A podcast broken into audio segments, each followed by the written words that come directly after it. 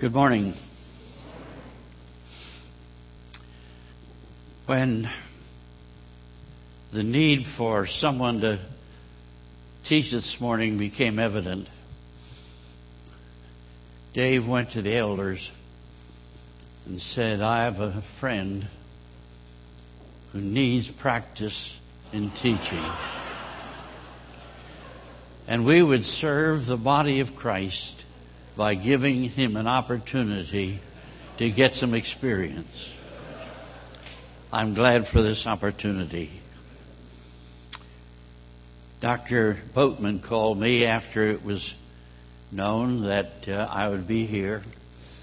He had been my dentist. And he said, I've never heard you teach or preach.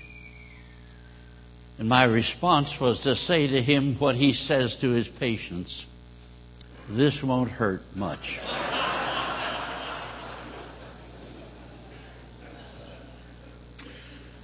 I'm directing your attention this morning to what Paul writes in First Corinthians six and verse nineteen. What?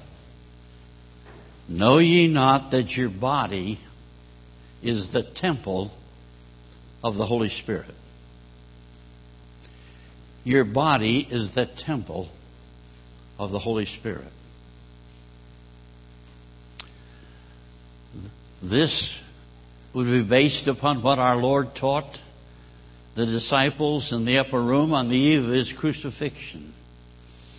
That after his resurrection and ascension, God the Father, God the Son, and God the Holy Spirit would come to indwell individual believers as well as the corporate body of believers. So Paul's doctrine was based on the teaching that came from the lips of our Lord himself. A temple. The temple that Herod was building at that time had been in construction, you remember from the gospel story, more than forty-six years.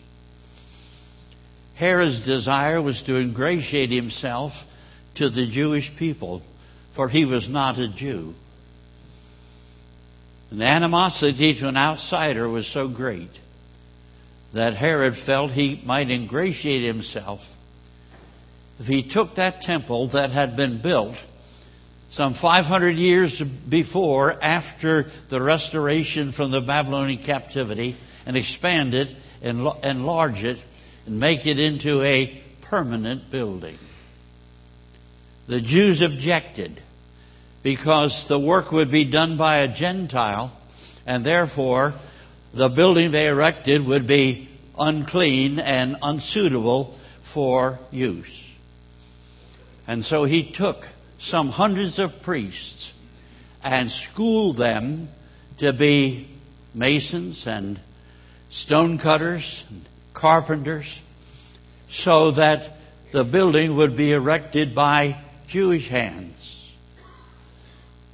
And that temple was more than thirty years from its completion. Magnificent building. And when Herod built, his goal was to build buildings that would outlast the pyramids. And when you take your trip to Israel, you will find buildings in use there today that Herod constructed more than two thousand years ago. Master builder. But what was known among the Jews as the second temple had taken the place of Zerubbabel's temple. It was elect, or erected after the Babylonian captivity. But that had taken the place of that magnificent temple that Solomon had built. Perhaps the most spectacular building in the history of construction. A building overlaid with gold on the exterior. So that the Queen of Sheba came, and after she had seen the work of Solomon's hands, said the half can't even be imagined. But that temple had taken the place of the tabernacle, which, as you know from the record given in the book of Exodus, was a simple building made out of wood and linen curtains and animal skins. It was a simple tent. But it had a specific purpose. And it's that that I want to emphasize this morning, to cast light on what Paul teaches the Corinthians. And I want you to go with me back into Exodus chapter twenty-five. Exodus twenty-five. For after God gave Moses instruction concerning the tabernacle, God said this, verse twenty-two, I will meet with thee. I will commune with thee from above the mercy seat. I will meet with thee. Or again, in Exodus twenty-nine, and at the end of verse forty-two, I will meet you to speak with you, and there I will meet with the children of Israel. And verse forty-six, they shall know that I am the Lord your God. Now here's an amazing statement, that the omnipotent, omniscient, eternal God was seeking fellowship with his creatures.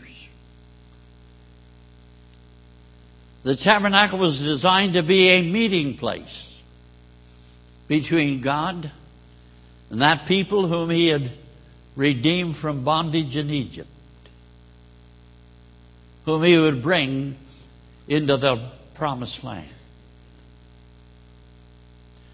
But see, this is an outworking of what God revealed in Genesis one, twenty-six and twenty-seven, when before this earth was remodeled to be a place for human habitation, God the Father, God the Son, God the Holy Spirit had conferred together. And God said, let us make man in our image. God is not impersonal, is not an impersonal force. Our God is a person. And he possessed all of the characteristics and qualification and attributes that made him a person.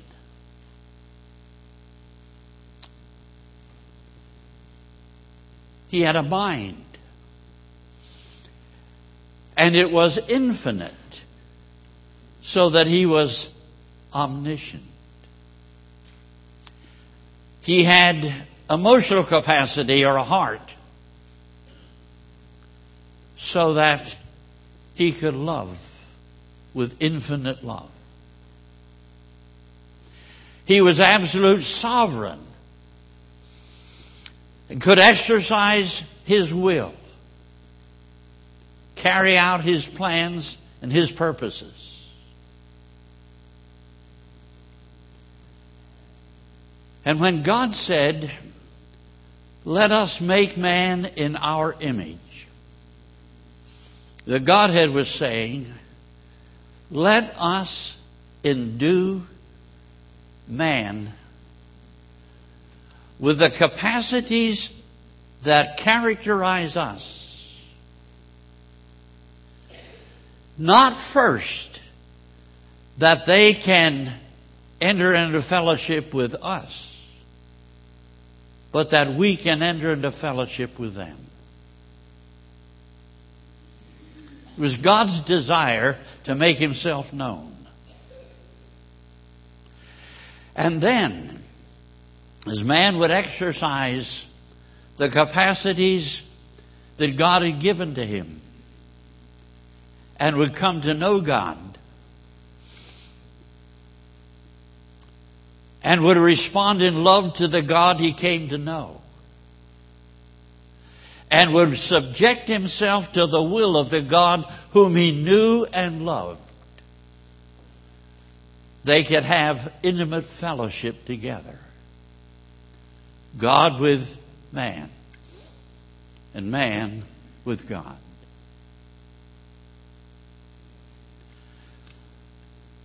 We haven't read far in Genesis before we read that it was God's custom, God's habit, to come and walk in the garden with Adam and Eve. Why? He was fulfilling his own desire for fellowship. For fellowship.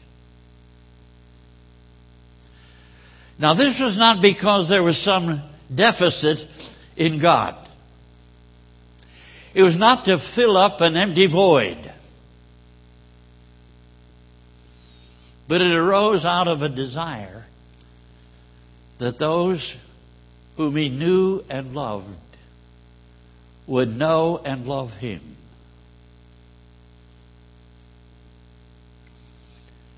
God gave Adam work to do. Adam, I want you to name all the animals. Why that? Well, we learned that God was revealing himself through nature. That's why the psalmist would say, the heavens declare the glory of God, and the firmament showeth his handiwork. This was universal revelation of God's power and God's existence that brought all creation into subjection to God. And if I can let my imagination run wild, forgive me. Does that every once in a while, as David will tell you. God must have appeared in the evening and said to Adam, what did you learn about me today? Where would he have learned anything about God? By studying that part of creation that he had a responsibility to give a name to. And as he studied creation, he came to know the Creator, more and more about him. And while God said, name the animals, I think he must have also added, when you walk among the roses and the daisies, give them a name. Study them to see what they tell you about me. So that revelation came, or that knowledge of God came through divine revelation. Adam was not left on his own to discover God. God initiated a process by which Adam would come to know him. You know how that ended. With the rebellion of both Adam and Eve against the person who was revealing himself to them.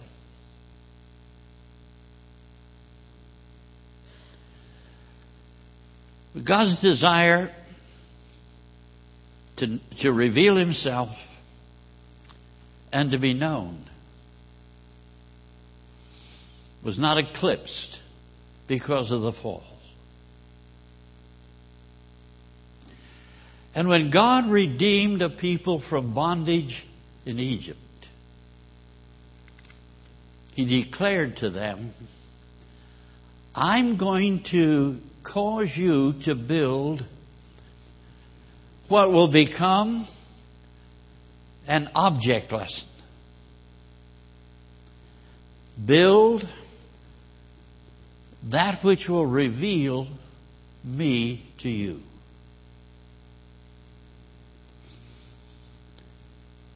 And as we read it in Exodus twenty-five,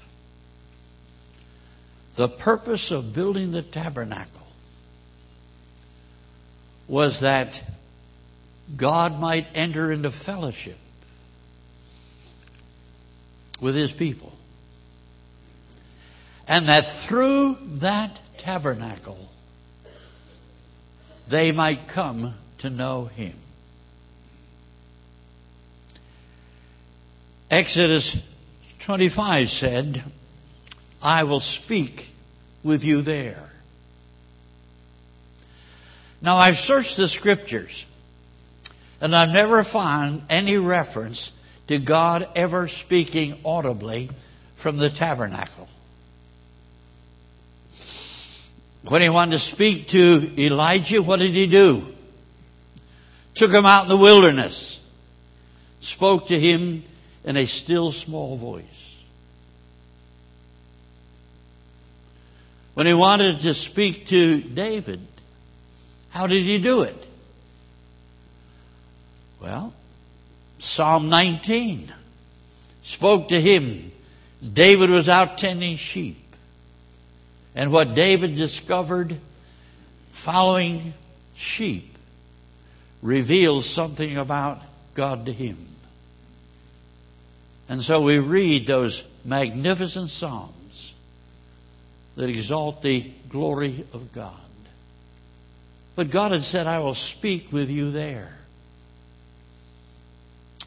And what I'm suggesting is that by design, everything that went into the tabernacle and everything that went into all of the rituals carried on in the tabernacle and everything that went on in the feasts God ordained, that centered in the tabernacle, God was speaking.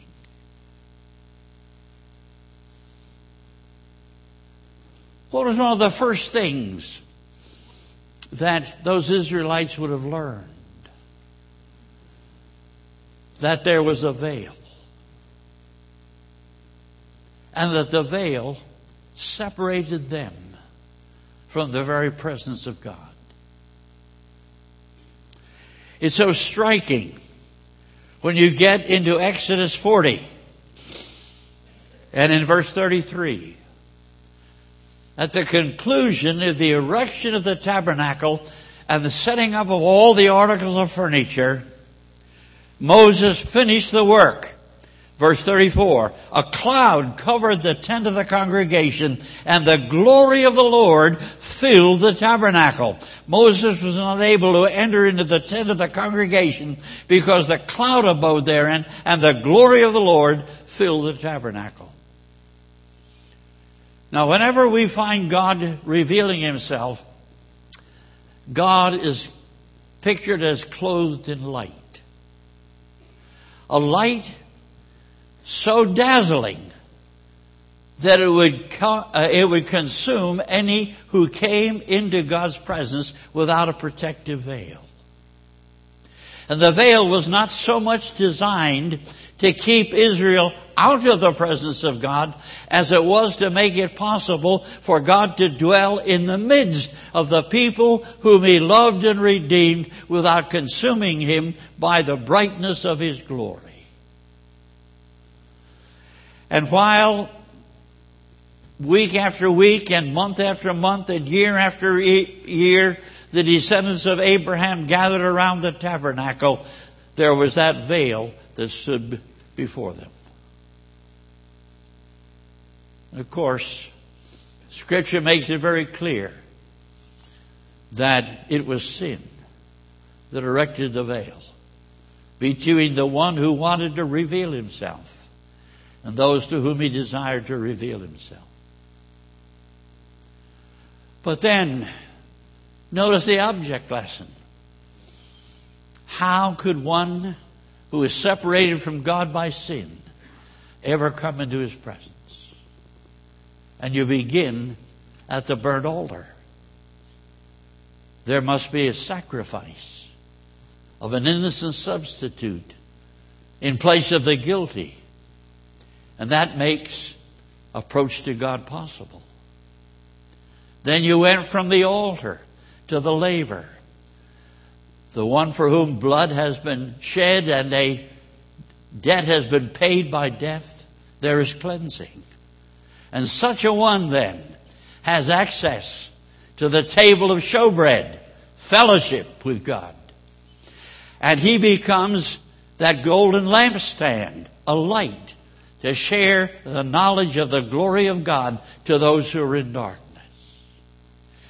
And as they work their way through that object lesson, God was speaking to them. Not audibly, but visually. Number of years, well, back when I was in student days, the uh, the Orthodox synagogue of Dallas, that was then located in South Dallas, was giving publicity to their observance of the Feast of Tabernacles. And some of us in the student body felt it might be uh, edifying if we went to observe their observance. So we called the rabbi and asked if we Gentiles would uh, be welcome. And the rabbi was quite excited at the prospect. And he said, I have just one request. Uh, wear hats.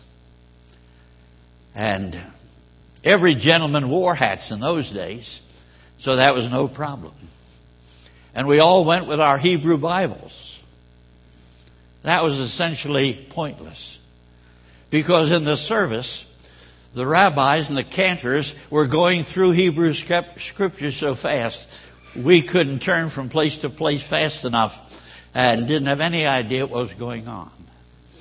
And then they came to the observance of the Feast of Tabernacles in an outdoor booth. They had put up a temporary structure, had Uh, branches of trees and vines growing over the top. It was open on the sides, and there was a very long table set up under that booth. And on that table, there were different bundles of herbs, and uh, uh, there were honeycombs, and uh, uh, there were fruits and nuts, and uh, uh, delicious-looking baked cakes. And we had thought that uh, we would stand as far on the outside of the circle as possible so as not to be observed. But those men, and only only men, went into that observance. Uh, they pushed us right up so we were standing at the tables. And the rabbi got up and he said, Uh, we have some goy, Hebrew for Gentiles, in our midst, and I want to explain to them the significance. And so he took bundles of those herbs and said, this was Israel's experience in the wilderness. And then he took a comb of honey and uh, took fruits. And he said this would be Israel's experience when they came into the promised land. And he went on and explained each thing on the table. It wasn't difficult for us to understand. But what was surprising is that when that was over, the men crowded upon us and thanked us for being there, because they said, in all of our experience, we never had this explained before.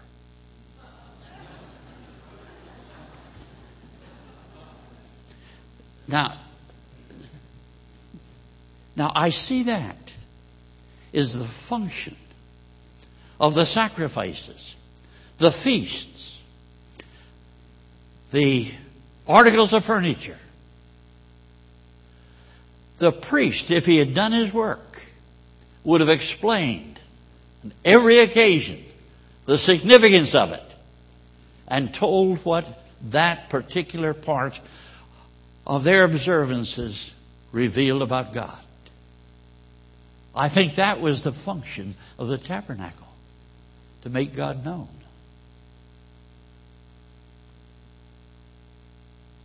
I will meet with you.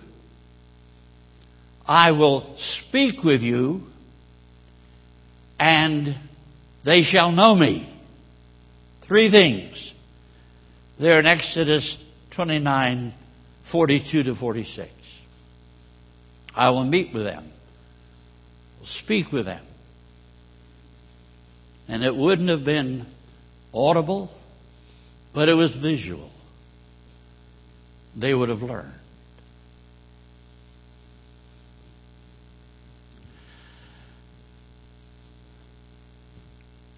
Then I turn into John chapter one.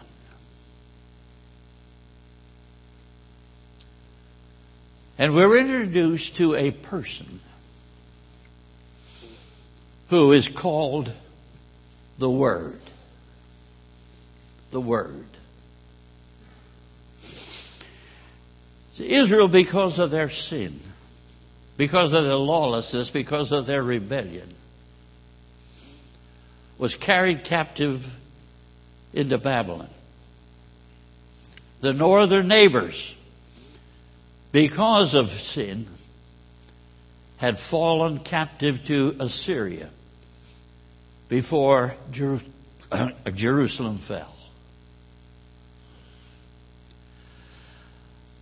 While Judah was in Babylon, they lost knowledge of the Scriptures, did not observe the feasts, the sacrifices. And therefore, when they returned from Babylonian captivity, they returned in ignorance. And that's why when Ezra discovered the Scriptures, it says he studied them, he read them, he explained them, he applied them. So it was necessary for a nation to learn again what had been revealed to them, but which had been eclipsed from their minds. And God sent a new revealer. The Word. Now this is quite significant. Uh, concede something for illustrative purposes for a moment. Concede, I have a thought in my mind. Okay? I'm concentrating on it. I'm staring you in the eye. I'm thinking, staring at you. What am I thinking? I have no idea. Why? I can't convey anything from my mind to your mind by a glance. How can I do it? If I can select a word that summarizes my thought, and let that word adequately represent what I'm thinking, and I say to you, I'm thinking of lunch with the deans after this service is over. What happens? By that one word, lunch, I have conveyed something from my mind to your mind. So a word is a means of communication, a word of revelation. Now, what had Israel had throughout their history? The revelation of God through nature, and had become blind to it. They had the revelation of God through the tabernacle, and they had become blind to it. And so I read in John one fourteen, the Word became flesh and literally tabernacled among us. I like that translation. The word Jesus Christ tabernacled among us. Now, what does it say? That he came visually to do what the tabernacle was designed to have done for Israel in the past. You with me? Okay.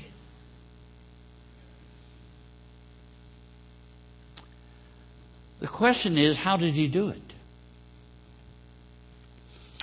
And I remember in John fourteen, one of his own came to him and said, uh, show us the Father.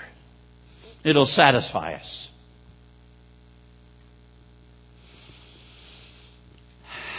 Now, I've been teaching more years than any of you, as far as I can tell by a glance, have lived. But as a teacher, I can sort of sense what Jesus must, how Jesus must have responded when Philip said, show us the Father.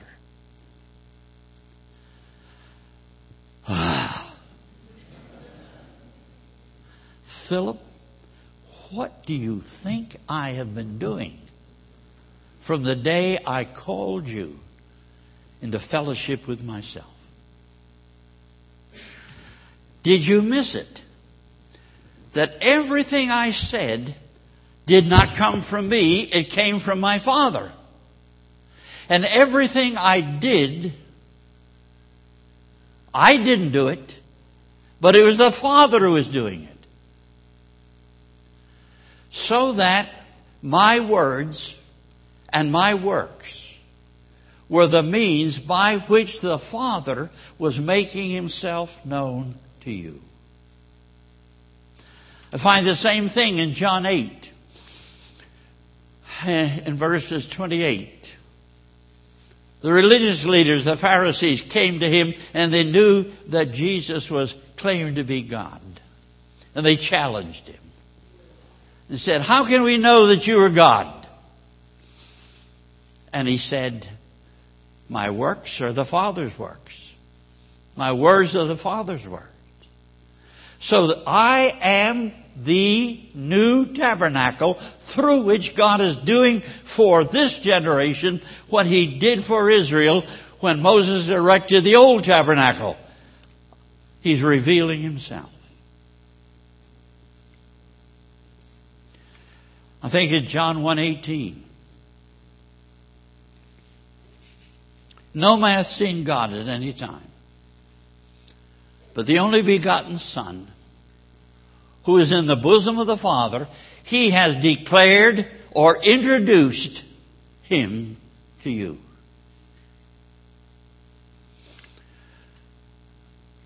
If I were to ask you, why did Jesus Christ come?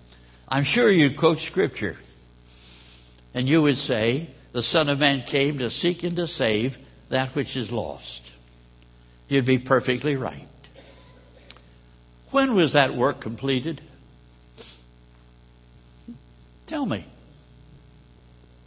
When was the work of salvation accomplished? On the cross. We're not saved by the life of Christ. We're saved by the death of Christ. Because the penalty for sin was not live a good life and you'll triumph. No, the penalty for sin was death. So that that work that Christ said he had come to do was accomplished in those hours on the cross. What's Christ doing in the years of his earthly ministry? John one eighteen. He's not introducing man to God. He's introducing God to man. And doing it by his words and by his works.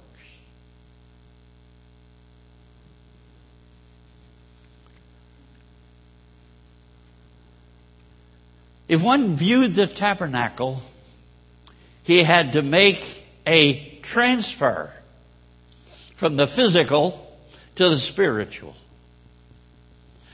When he listens to Jesus and watches what Jesus did, he's not transferring from the literal to the spiritual, but he is having a full revelation of the spiritual, who the Father is. And that's why God said to the Samaritan woman that God is spirit. They that worship him must worship him in spirit and in truth. So the fullest revelation that we have of the Father was anticipated through the tabernacle, but was fully revealed through his Son. And then the time came when the Word was taken up in glory. The revelation was inscripturated. So we study the Scriptures, that through the Son we might come to know the Father. You'll never know more of the Father than you know of the Son.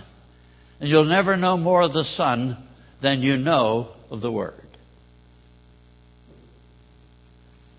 And so that revelation continues. But the world at the time of Christ's ascension was in darkness. And I'm so touched by what Jesus said on the eve of his crucifixion, as recorded in John seventeen. We refer to this as Christ's prayer, high priestly prayer.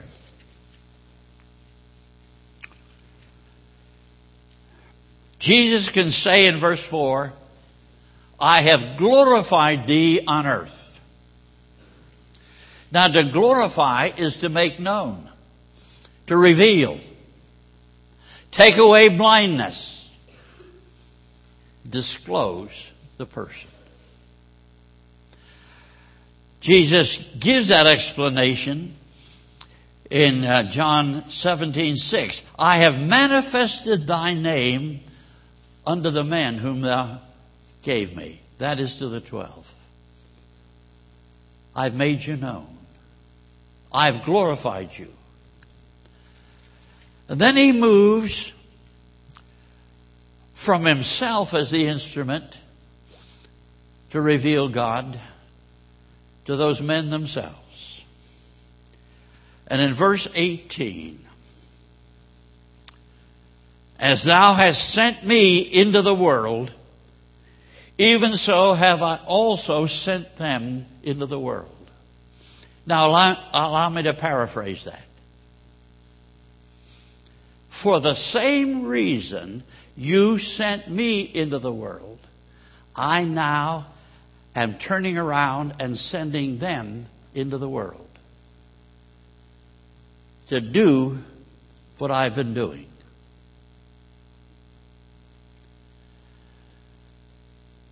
What does that mean? That's my background in uh, approaching what Paul wrote to the Corinthians. You have become the temple, the tabernacle.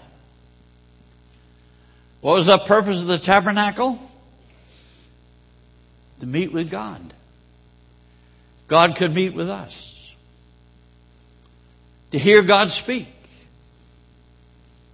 So that men who hear what we say, see what we do, might come to know God. You're God's present day tabernacle.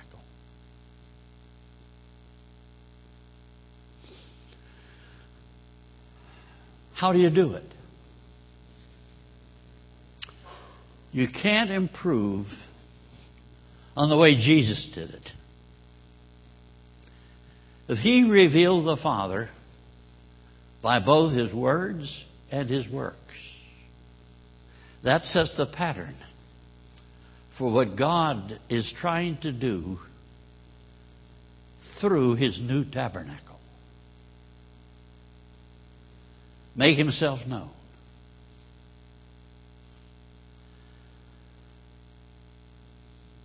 We pointed out that God sought fellowship not because of some deficiency in himself, but because of our need to respond to him. Can I put it this way?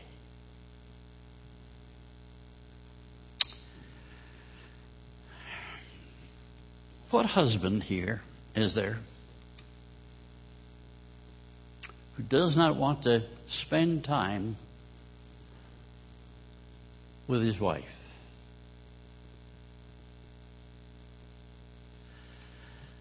He may want to say thank you for what you have contributed to me as a person since we became one flesh. Express appreciation for the way she keeps the house, provides meals day after day. Share the joy that has come as she has provided you with sons and daughters that have so enriched your life. You are driven to express thanksgiving, praise. So that when God reveals himself to us, it is not to fill up some inadequacy by which we can say, I worship you, but rather that we can respond to him as a person and satisfy our own need to worship. It isn't that God needs to be worshiped, as though he'd be deficient without it. But God has given us an opportunity to satisfy our deepest need. And that is to offer him the sacrifice of praise, even the fruit of our lips, giving thanks to his name. It is my conviction that worship never begins on the lips of an individual or even from the emotions of an individual. True worship will be the instantaneous, automatic response to the revelation that God gives of himself. And when we see him as he is, and get a little comprehension of his love that is provided so richly for us, we need to express our worship, our praise, our adoration. That's the way I'm viewing and interpreting Paul's statement to the Corinthians. You are tabernacle. God wants to do through you what he did for Israel, to make himself known, to teach you, and then that you might be satisfied with what you know about him. See, what this means is that we are all teachers of theology. Every one of us who know him.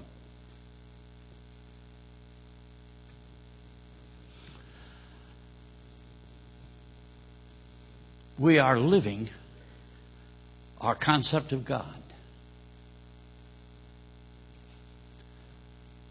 Galatians two twenty, I've been crucified with Christ.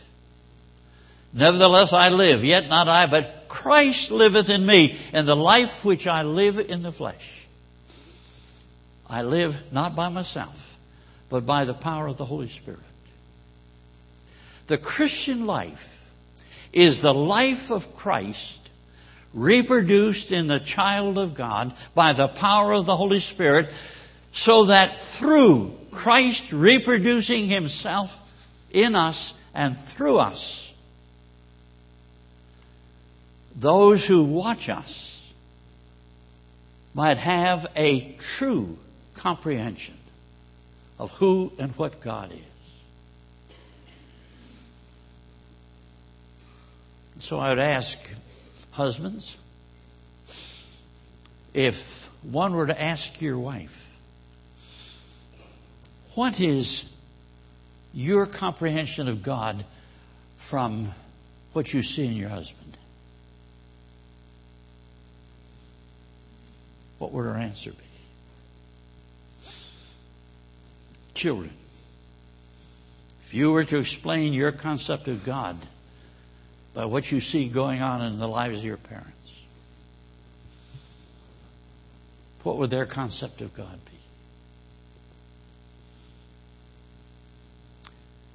That businessman who offices next to you, if you would ask him, what is your concept of God by what you see in your neighbor who works next door? What would the concept be? God is using you to reveal himself.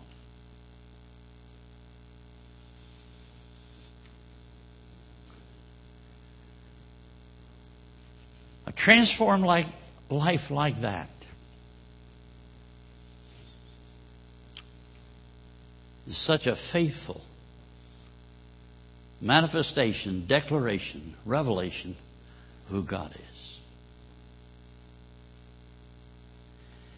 If one is moved to donate a kidney to one in need, that is not manifestation of a human emotion. That's the love of God manifesting itself through the sacrifice of the donor.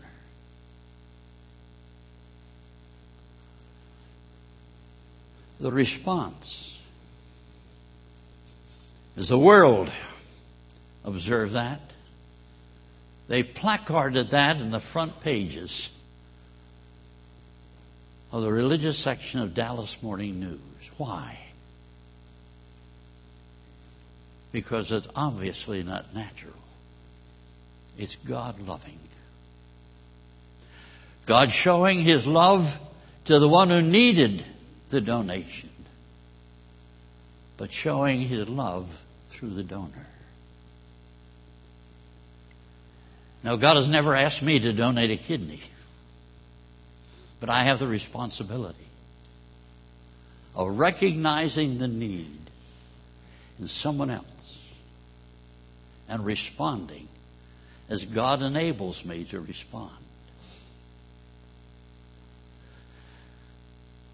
On the day of Pentecost, thousands came to faith in Christ as the Messiah in Jerusalem.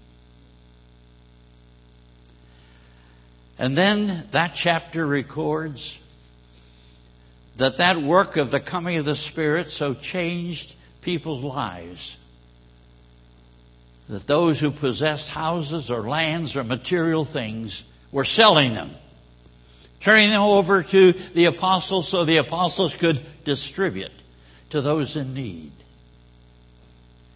And when Jerusalem saw that evidence of the love of God at work in his children, it brought thousands to him, moved by that manifestation of the love of God.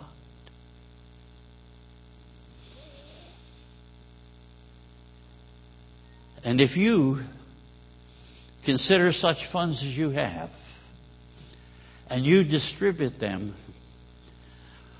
and make arrangements to make sure you get income tax deduction. I would be so bold to say that's not the love of God.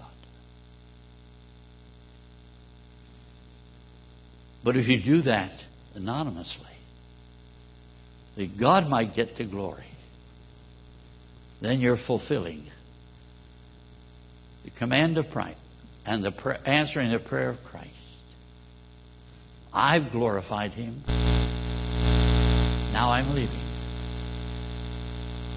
Now I'm giving you the responsibility of living out my life so that others will not glorify you for your generosity, but glorify the Father as you see His love at work in you. What kind of doctrine about God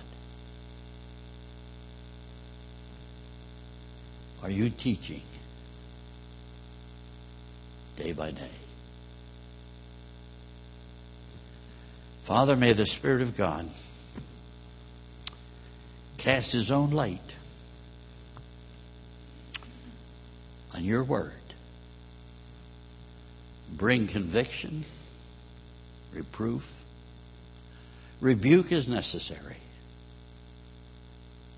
so that we might be tabernacles where You meet with us, we meet with You. You speak to us and teach us, and then make Yourself known. And I pray this in Jesus' name. Amen.